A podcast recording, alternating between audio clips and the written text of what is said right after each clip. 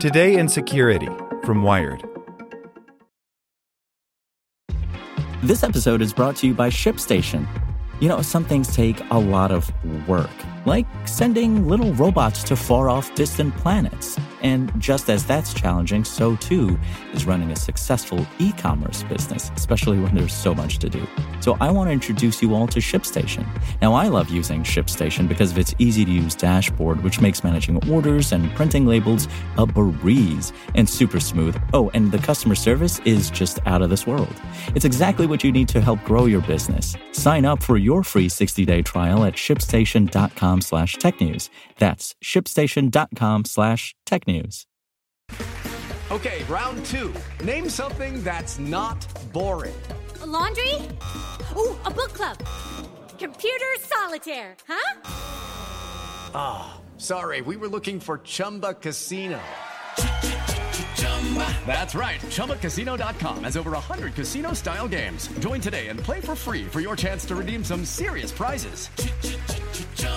ChumbaCasino.com. No purchase necessary. Full prohibited by law. 18 plus terms and conditions apply. See website for details. Today in Security from Wired. Support for this podcast and the following message comes from TD Ameritrade. TD Ameritrade's learning experience is curated from their vast library of exclusive content and customizes to fit your investing goals and interests. Get started at tdameritrade.com/education. Amazon says it didn't mean to ban employees from using TikTok. U.S. lawmakers have repeatedly raised security concerns over the app's Chinese ownership. Are U.S. businesses next? By Louise Matsakis. Around midday Friday, some employees at Amazon began posting on Twitter about another beloved but increasingly embattled online platform, TikTok. They griped that they would soon be unable to use it on their phones. In an email obtained by the New York Times, Amazon had notified workers that, quote, due to security risks, the TikTok app is no longer permitted on mobile devices that access Amazon email. The message said employees must delete the app by Friday, but noted they could continue to access TikTok from their laptop browsers. After this story was published, however, Amazon sent a statement saying, This morning's email to some of our employees was sent in error. There is no change to our policies right now with regard to TikTok. The company declined to answer questions about how an error like this occurred. User security is of the utmost importance to TikTok. We are fully committed to respecting the privacy of our users. While Amazon did not communicate to us before sending their email, and we still don't understand their concerns, we welcome a dialogue so that we can address any issues they may have and enable their team to continue participating in our community, a spokesperson for TikTok said in an email. We're proud that tens of millions of Americans turn to TikTok for entertainment, inspiration, and connection, including many of the Amazon employees and contractors who've been on the front lines of this pandemic. TikTok is owned by the Chinese tech giant ByteDance, and the platform, famous for coordinated dances and lip syncing, has attracted a large audience in the United States, particularly teenagers and young adults. Amid worsening relations between China and the U.S., however, both Republicans and Democrats in Washington have repeatedly said TikTok poses a security risk because of its ownership. Late last year, the U.S. Army banned personnel from using it on government phones, calling the platform a cyber threat. Earlier this week, during an interview on Fox News, Secretary of State Mike Pompeo said the U.S. was looking at banning Chinese apps, especially TikTok but he didn't offer specifics or a timeline for when that might occur.